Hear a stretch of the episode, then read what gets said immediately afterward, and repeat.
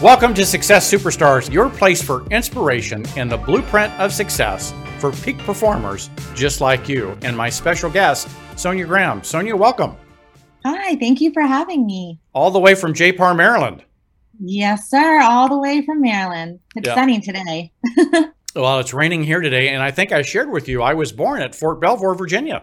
Just yeah, that's right. And I think I shared with you I used to live in San Antonio. Yeah, there you go. So, um, well, welcome to the show, and thanks for coming to share. Uh, what? How, how long have you been in real estate sales? I got my license in 2015. So what? Almost seven years. Seven years, and before that, what what did you do? Oh, a plethora of things. I was a bartender on an army post. I was a paralegal. I was a 911 dispatcher. Uh, I worked at a bank. Well, I'm an Army veteran, so I know being a bartender on an Army post, that is tough duty. oh, man. It was at first, but it was honestly a really, really fun time in my history. I really enjoyed uh, I enjoyed doing it. I enjoyed um, hearing the soldiers' stories and mm-hmm. and I really enjoy those memories. Well, you know, some of our, our best and most successful real estate agents are former teachers, nurses, and bartenders because uh, you have to have a really high EQ and, and be able to yeah. carry on a conversation with anybody. And uh, that skill must have translated uh, to, to your success here. Did, did you find that to be true? I I think so. When I when I decided, I guess, to be a realtor, it wasn't really technically anything that was on my radar, but we were actually looking for a home in Maryland, and my husband at the time saw a advertisement for you know we're hiring and he was like hey you're you were a great bartender. You you know you've been great at every job that you do dealing with the public. You you'd be great at real estate. And i was like uh okay.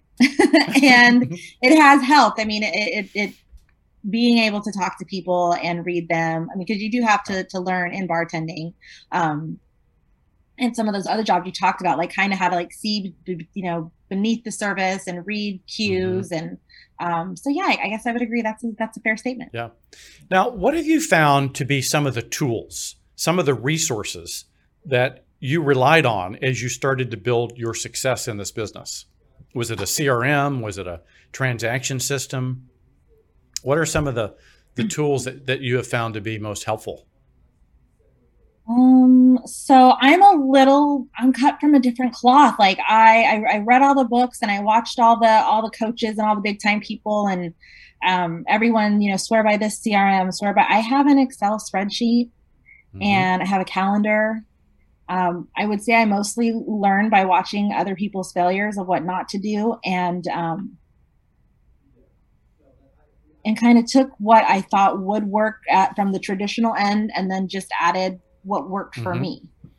Um, and that happens to to be kind of old school and like I, I have a spreadsheet for everybody i have everybody's birthday everybody's phone numbers i have my social media reminds me stuff mm-hmm. so um, uh, kvCORE uh, when we moved from our last brokerage here kvCORE was a huge um, different you know shift for for us as far as the crm that we have and, and i definitely do appreciate a lot of the thing. I mean, it has a lot of value, um, but I'm not really married to any CRM. Yeah. See, what I like about what you said is it's not one size fits all. I, I think you shared with me one of your breakthroughs was when you you kind of learned what other people were and you were trying to do what they did. But once you became yourself, that's when you had your big breakthrough. When you you learned the process, but then you you made it your own.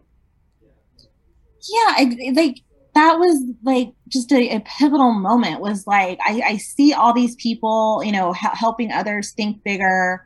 I've always been an inquisitive person. I've always you know thought further than just what i'm told. Um, and i was like but the foundation of all of this the thing that every because everyone's like what's that secret sauce? What's that secret sauce? And the secret sauce is number one be yourself but also learn the process. There is no fast pass from a to z consistently without a solid process and foundation. And you can tweak things along the way. Like you can add mm-hmm. to, take away. Maybe you have, you know, a ton of people doing the extra work you don't want to do for you. Maybe you have one person, but there is there is a legitimately solid process when it comes to real estating well. Mm-hmm. So learn that. Um, and then add your own stuff. And then and then be yourself. Now you also mentioned, I think that that you know when you're doing a lot of transactions uh, like you do that transaction desk one of the tools that we have was something that you see very very valuable what, what do you see in transaction desk that, that helps you be uh, more efficient more effective and more successful Oh man, I'm not gonna lie to you. I was a dotloop girl, and when we had a transition, I bought it. I even bought my own little dot dotloop account. And transaction desk, um, my I'm a very much a in learning the process. I'm a set and forget what I can in my process. Mm-hmm. And transaction desk has just allowed me to literally just set up my templates the way that I want it, pre-fill everything.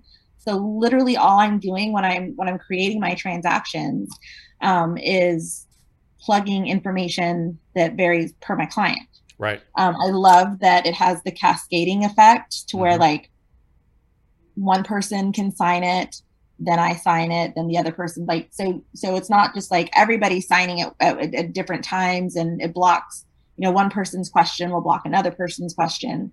Um, yeah. And it's just a really easy flow. Like I, I really enjoy Transaction Desk. Yeah, that's awesome. Now, mental toughness. Has mental toughness always been? We're going to share a story here in a minute, but it's about mental toughness. H- have you always been mentally tough? Is that something you've since childhood learned? Um, how did how did you build your mental toughness into your uh, who you are? Great question. Um, yeah, I have. I didn't even learn what mental tough toughness was until I became a realtor, and I didn't realize people weren't just born with it. Um, I, my biological father was very abusive to me from the time that I was a baby till um, the last time when he he tried to kill me at two, and um, so that's kind of where all my mental toughness started. Mm-hmm. I I was able to survive multiple years as as an infant in in attacks that should have rightfully killed me. And i'm uh, here i am 40 years old you know? So um and then i've just had a couple of other really traumatic events happen throughout my life. And i um i just kind of go into a mindset that a lot of people like i've learned don't have. Like i, I always look for the positive. Um, i face you know like i tell people you know I get up in the morning and I look at all the stuff that's going to be wrong with the day. Like my this this transaction's terrible. This this is something I don't like. I'm still, you know, 10 pounds overweight. Like all this, I get all that negativity out. Mm-hmm. And then I'm like, okay, now what do we have to do?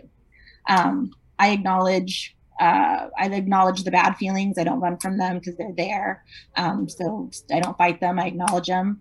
Um, and then I just keep it moving forward. Now, one of the stories you shared with me about mental toughness is uh, you were in some situation where you were attacked and literally uh, almost died. And 20 minutes later, you're in the police station uh, negotiating an offer with a with a client. yeah, that's a true story. That that story has blown my mind to even be able to tell. I was um, brutally attacked and almost killed. Um, I was hit in the head 75 plus times, strangled with bare hands and a purse strap. Um, and I still had to negotiate a contract. I did. I, I didn't have like an assistant. I didn't have a big team. Um, and I had clients that were in Korea that really needed a home. And I had submitted the offer like the night before, and the agent and the clients were like blowing up my phone. When are they going to answer? we need to talk about these terms. And I had to um, compose myself. And literally, there's a guy waiting to take my statement and take all the pictures of my injuries. And I was just like, just give me one second. I need to, I just need to, I'm so sorry. I just need to talk to this person. Um, and I was able to negotiate for um, my clients, and, and they ended up getting that house. Wow. And, and you know, as a, um, I'm sure that brings the emotions of that time back up, but but what's amazing about this story and what's so important for others to hear this story is as independently, you know, owned and operated uh, independent contractors, you know, you don't earn money if, if, if you don't produce, right? It's not like you have a paycheck coming in every week. And so when these things happen in our lives, whether it's this or other things, uh, so many of us shut down. And that's when we get ourselves, uh, you know, really in financial trouble where, where you had to go through something very tough and realize, hey, not only do I need to serve the client, I still need to feed the family. And then you went on about taking care of uh, of obviously your recovery and, and, and injuries and those things. But uh, I, I, can't imagine having to go through that.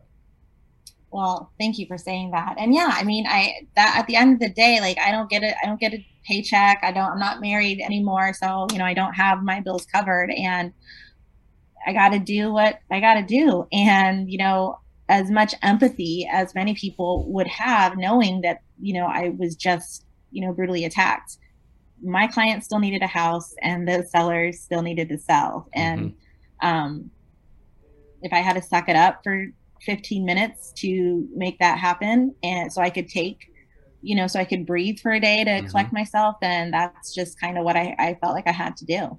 Yeah. Now, you know, it, it, it reminded me that you never know what someone's going through. Uh, um, uh, you know, someone might be a little testy with you or a little snippy, and that's not normally who they are. But but you just really never know what's going on in their life behind the scenes, right?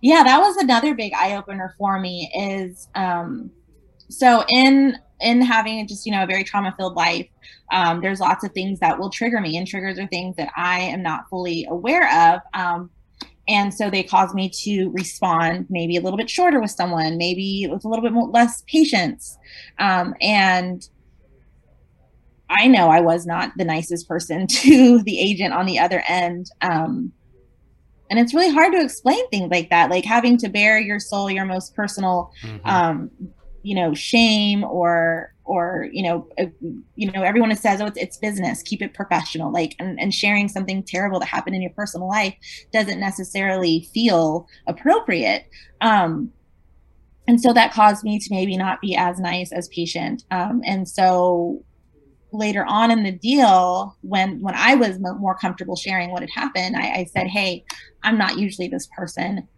This is what has been happening in my world and um, I'm sorry, this this transaction hasn't been the you know the greatest. Um, and he was you know super kind and we, we moved past it but now now when somebody's having a bad day when an agent is short with me um, when maybe they're rude or they say something that i don't like i stop and think like maybe this is the worst day of their life but mm-hmm. they have to keep moving to to to make sure that tomorrow isn't just as bad or the next day isn't just, just as bad. You know, maybe they just got assaulted. Maybe they, you know, are getting a divorce. Maybe their dog died. Maybe, you know, like I don't know what I don't know. Um, so I try to give all the agents I work with a little bit more grace, um, mm-hmm. especially when when I feel like, oh wow, there's an attitude. Um, and so having that empathy and yeah. and just emotional awareness, I think is is really key and has helped me in my business not taking it personally, you know it, it's more than likely something else in their life. It's it's not you, and, and so that's been one of your keys to success. Yeah, um, yeah. and and I and I hate that. Like I hate that saying like oh, it's not personal.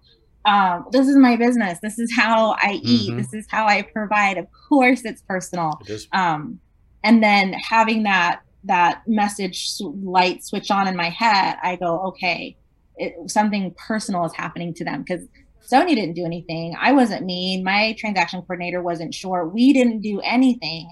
This yeah. person just needs a little more grace. Yeah, awesome.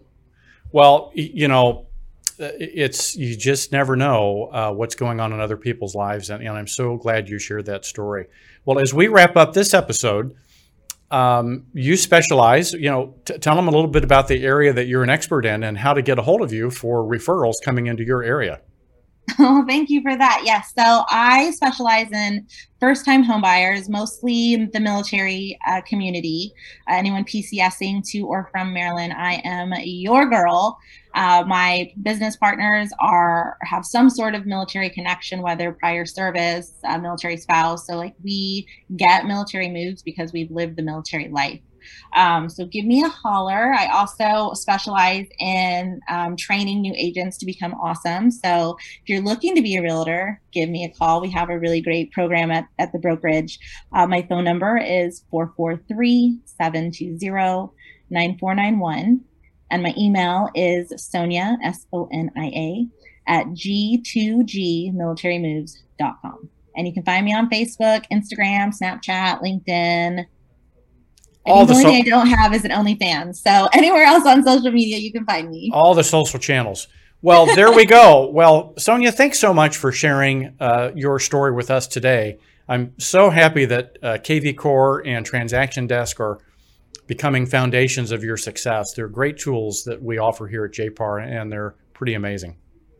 Thank you for having me, and I'm just so grateful that JPAR showed up in my world, um, and I get to be a part of the JPAR family. It's really awesome. Yep, and we're blessed as well. And that's a wrap for this episode of Success Superstars. Until we see you again, may your choices reflect your hopes and not your fears.